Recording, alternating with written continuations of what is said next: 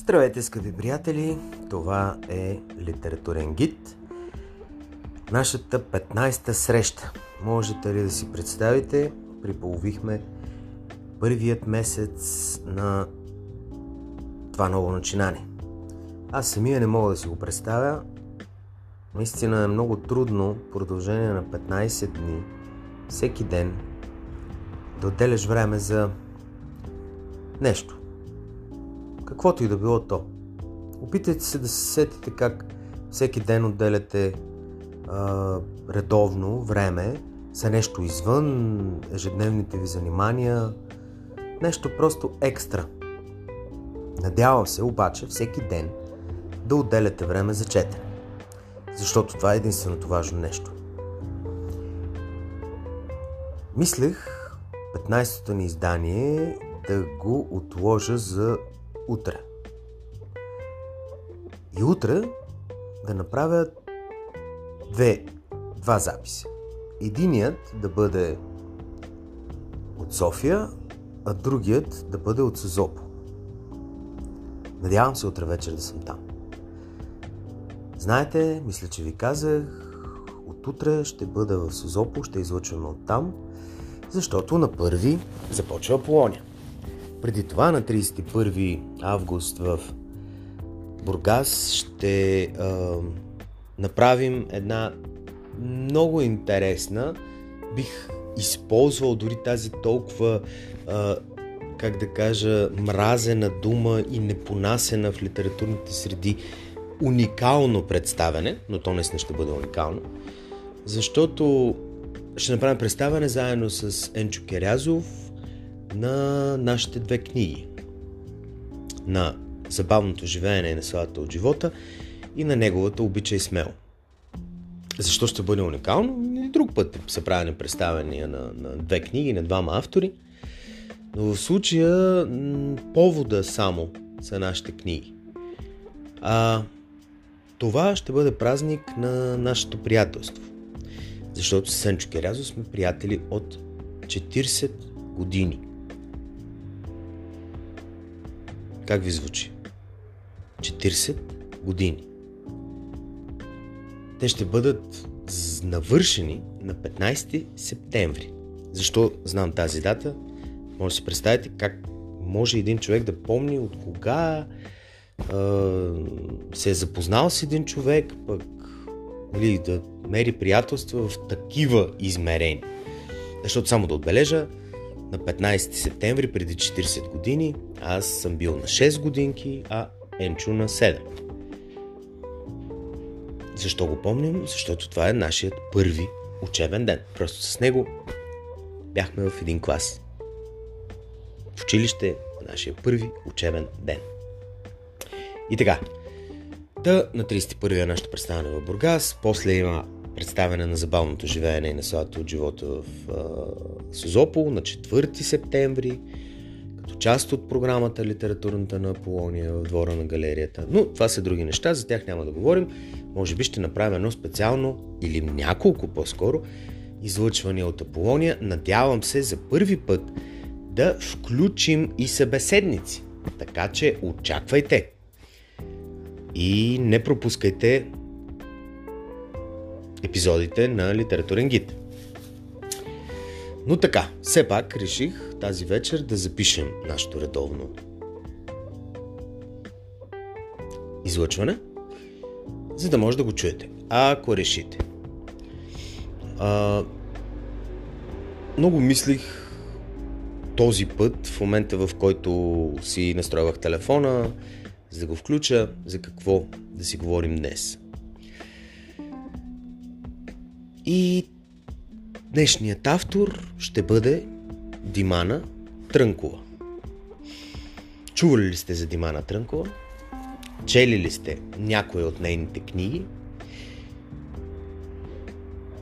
Най-известните са двата романа. Първия Усмивката на кучето и втория Празната пещера.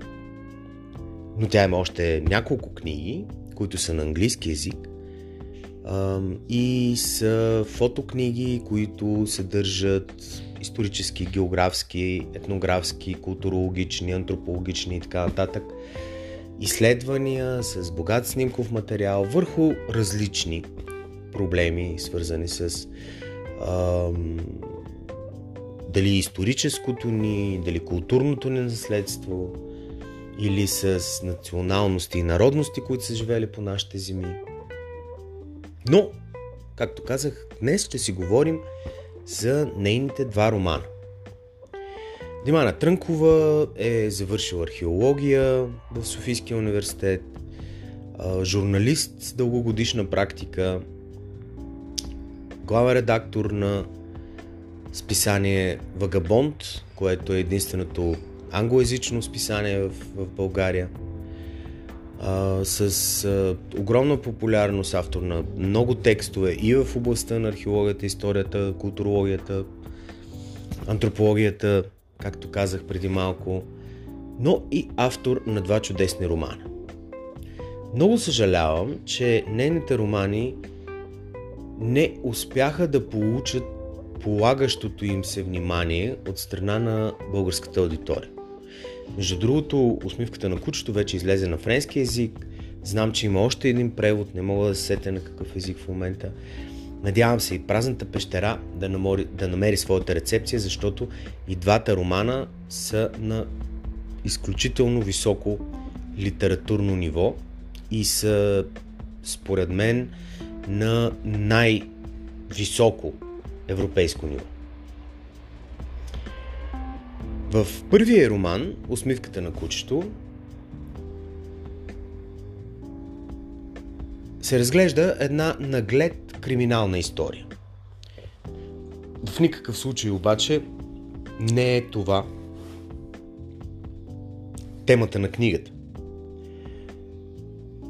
Това е една многопластова книга с а, разглеждане на, на много от проблемите на последните 20 години. От една страна тя може да бъде погледната като книга за прехода. В нея може да, се, да бъдат разпознати много образи. Между другото, един от тях в момента живее в Дубай и е преследван от цялата прокуратура на Република България, която не иска да го разпита онлайн и куп други такива неща, но да, той в момента е един от най- важните, популярни, известни герои на медиите и на ежедневието на българите. Може много лесно да бъде разпознат в тази книга. В нея се говори за корупцията, за еманярството, за търговията с произведения на изкуството и особено с археологически артефакти – а, с мафията, която управлява този процес, с държавна сигурност, която контролира отгоре пък мафията и всичко останало, за срастването на мафия и държава, за целият този ужасяващ ам, скрит уж щях да използвам думата цирк, но ще бъде огромна, дума, огромна обида за цирка само по себе си, на, на, на, на, на този фарс, в който ние живеем, правейки се, че това е нормална държава и нормален живот. А той далеч не е така. По някакъв начин усмивката на кучето показва до много голяма степен всички тези ужасяващи неща, за които ние затваряме очите си. Говорихме преди няколко дни за измисленото в кавички от Дъглас Адамс NDP поле, не че и друг проблем. По същия начин са и всички тези проблеми, за които говорим. За държавна сигурност, която е в основата на всички ужасяващи неща, случили се през прехода, за злото в хората, за олигархията, за това колко лесно може да бъде купен някой, който иска да, види, да се види в малко повече пари, иска най-после бързо и лесно да достигне до онзи живот, не влагайки работа, не влагайки усилия, не влагайки ум, не правейки нещо много, иска просто лесно да забогате. И в крайна сметка това ражда онова изродено общество, което се описва в книгата и в което ние живеем. Това за мен е най-важният пласт. Но съм сигурен, че за различни читатели има други пластове, които се слагат на предно място. Защото казах още в началото, че това е една много многопластова книга. Много силна е криминалната история. Книгата започва с едно ужасно убийство, което се случва на Бегликташ. Древното тракийско светилище, където една археоложка е убита по всички правила, така да се каже, на ритуалното убийство, които са описани в древногръцките източници за тракийската култура. Защото, както знаете, траките не са имали писменост, така че всичко, което знаем за тях, минава през древногръцки източници. Като историк държа да ви кажа как стоят точно нещата. В чисто исторически план Тимана Трънкова изгражда прекрасна история. Вярна, исторически вярна, с абсолютно уважение на историческите факти, на изворовия материал, на местата, където, за които тя разказва, на всички най-най-най актуални исторически изследвания, концепции, идеи за как точно е изглеждало тракийското общество. Книгата започва с това ужасяващо убийство. В нея се случват и други убийства. Главният герой, само това ще ви издам и нищо повече, е кучето. Защо се нарича така?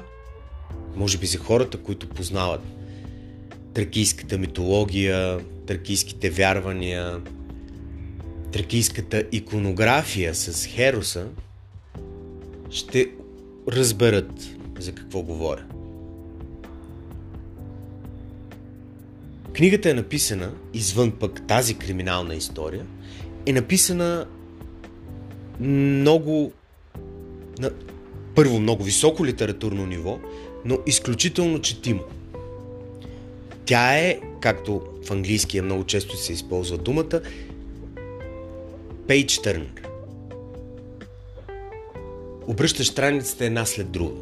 Върви много леко, изключително интересна и съм сигурен, че ще увлече всеки почитател на мистерията, на трилъра, на криминалната история, освен всички останали пластове, за които ви казах. Книгата е наистина брилянтна. Тази книга, аз мятам, че има потенциал да завладее много пазари по света. Надявам се това да се случи. За съжаление, все още българската литература и за това ще си говорим за рецепцията на българската литература в чужбина в някои от следващите ни срещи. За съжаление, все още е изключително слаба. Но с малки стъпки смятам, че ще успеем да достигнем до, до, до, до това изключително важно преминаване на границата и излизането на България, на, на българската литература извън границите на България. Надявам се и вярвам, че ще се случи при това скоро. Вече има добри примери. Един Георги Господинов с неговите международни награди, с рецепцията му навсякъде в чужбина. Чудесните рецензии, които излизат вече за доста български автори в чужбина. България вече е поставена на световната литературна карта, колкото и бледо да е този отпечатък, но тя присъства там. Имаме много какво да правим, имаме огромен път да изминем, но, както казах, важното е да продължаваме да се движим в правилната посока. Внимателно, постоянно и устойчиво. Но да се върнем към Димана Трънкова. Стория си роман пък, Празната пещера, тя надгражда мистерията и трилъра а, като как да кажа, външна форма на посланията, които излъчва и преминава в един друг жанр. За мен на още по-високо ниво.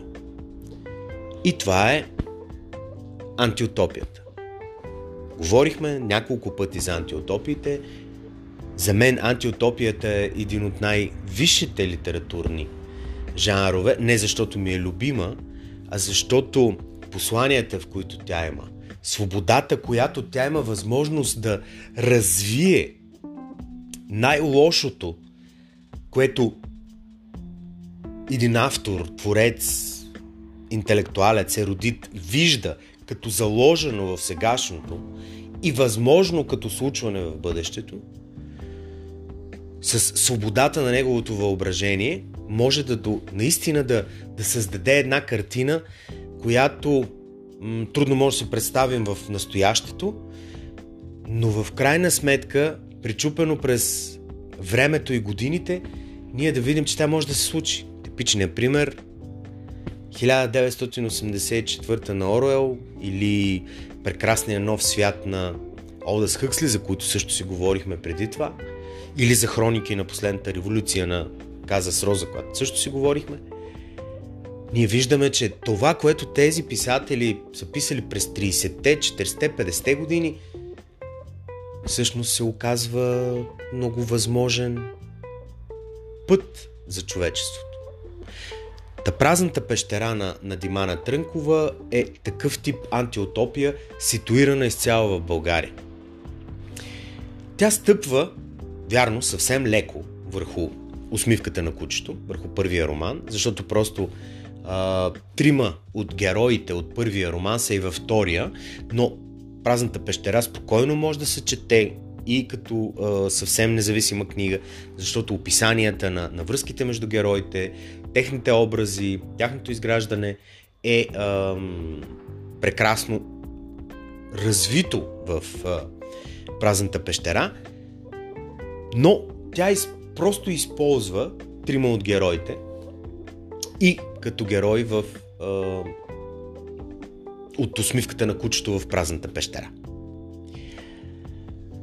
Тук обаче нещата са преминали няколко години след края на усмивката на кучето и нещата в политически план са се развили в една съвсем различна посока. Не може да си представите книгата, която излезе вече преди може би 5 или 6 години, колко актуална звучи сега.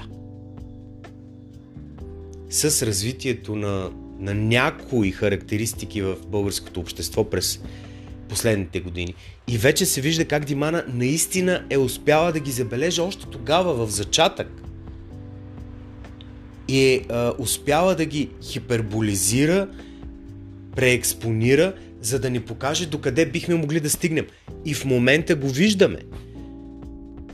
Защото основата на, на празната пещера е едно възможно развитие на България, която се капсулира, която се затваря, която се огражда с стени, в която управляват националисти, стъпващи върху едно извратено, манипулативно и фалшиво разбиране за историята, която те предлагат на българския народ.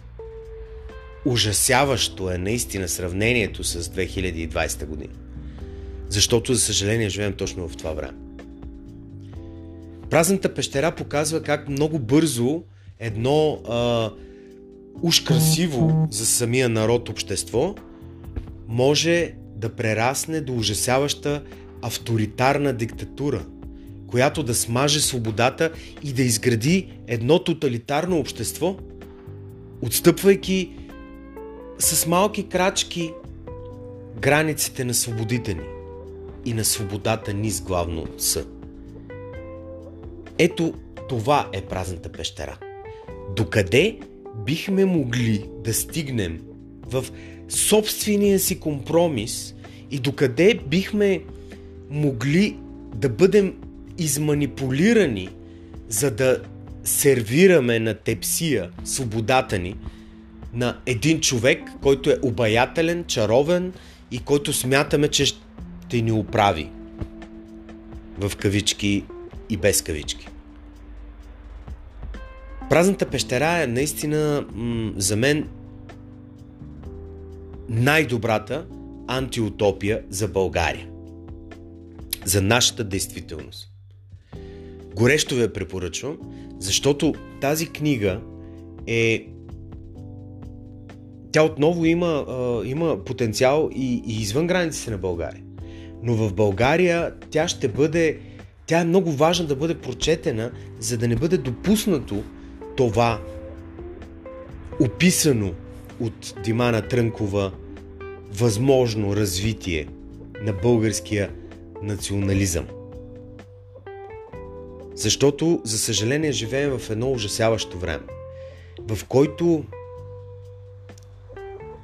всякакви хора, щях да използвам една много тежка дума, но за съжаление под ударите на наказателния кодекс, нейната употреба, се опитват от телевизионния екран, от, от позицията на, на, на своето евродепутатство или вице-премьерство или а, председателство на, на а, група в а, Народното събрание да ни създават един ужасяващ образ на българската история, на нашето настояще и да пледират за абсолютен контрол върху нашето бъдеще.